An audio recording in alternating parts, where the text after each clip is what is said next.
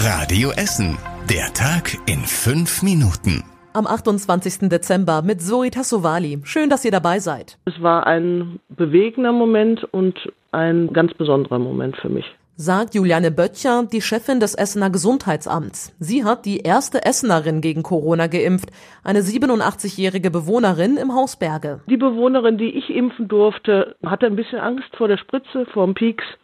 Aber ansonsten war sie gut aufgeklärt und hat dann im Gespräch mit mir auch nochmal nachdrücklich gesagt, dass sie froh ist, geimpft zu werden. Im Haus Berge wurden gestern fast alle Bewohner geimpft. Bei den Mitarbeitern war es nur die Hälfte.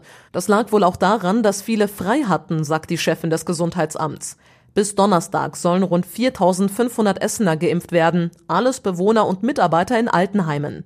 Danach geht es unter anderem weiter mit Risikopatienten und erst dann kommen die Impfzentren zum Einsatz. Und das wird wohl besonders aufwendig, schätzt Ralf Köhn von der Kassenärztlichen Vereinigung. Das ist sicherlich nochmal auch eine logistisch und administrative Herausforderung, aber auch da sind wir zuversichtlich, dass wir das hier mit der Organisation recht gut handeln werden. Die Details zum Impfstart bei uns in Essen, Bilder und Interviews findet ihr alles auf radioessen.de.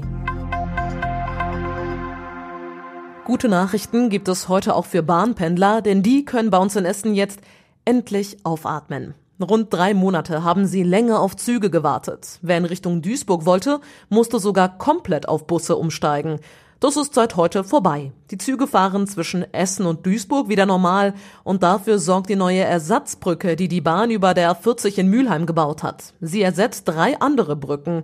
Die mussten nach dem Brand eines Tanklasters auf der A40 abgerissen werden. Die heißen Flammen hatten den Beton der Brücke porös werden lassen.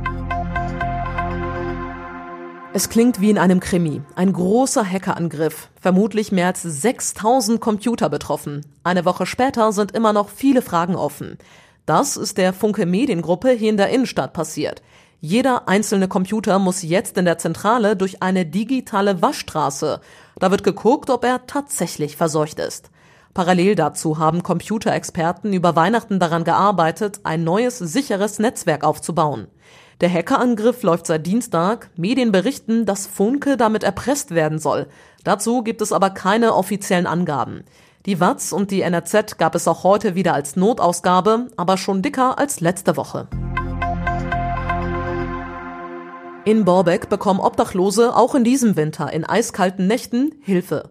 Wenn es unter minus fünf Grad kalt wird, werden beim Roten Kreuz am Wolfsbankring zwei Zelte aufgebaut.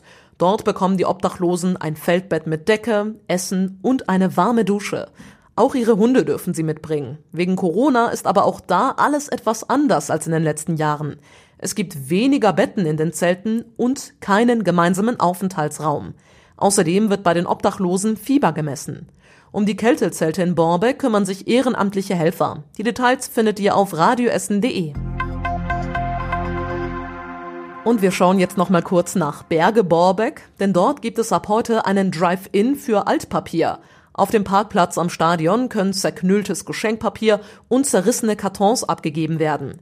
Der Altpapier Drive-In hat von heute bis Mittwoch geöffnet, immer von acht bis halb zwei. Die Entsorgungsbetriebe hoffen, dass so die Altpapiercontainer nicht ganz so überfüllt sind wie sonst am Weihnachten. Und das war überregional wichtig. Die EU-Staaten haben grünes Licht für den Brexit-Pakt gegeben, zumindest vorläufig.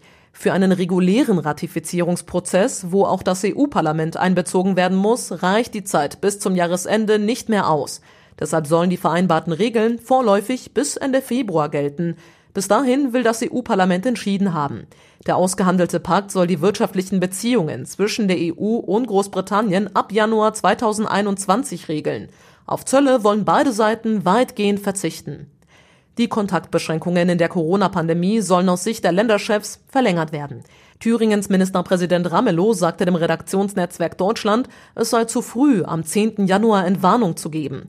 Zuvor hatte sich die Ministerpräsidentin von Mecklenburg-Vorpommern Schwesig ähnlich geäußert.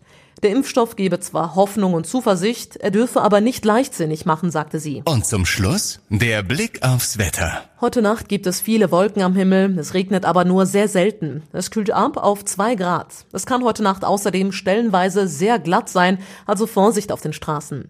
Die nächsten aktuellen Nachrichten aus Essen hört ihr dann morgen früh wieder ab 6 Uhr hier bei Radio Essen. Bis dahin wünsche ich euch noch einen schönen und entspannten Abend. Bis morgen. Das war der Tag in fünf Minuten. Diesen und alle weiteren Radio Essen Podcasts findet ihr auf radioessen.de und überall da, wo es Podcasts gibt.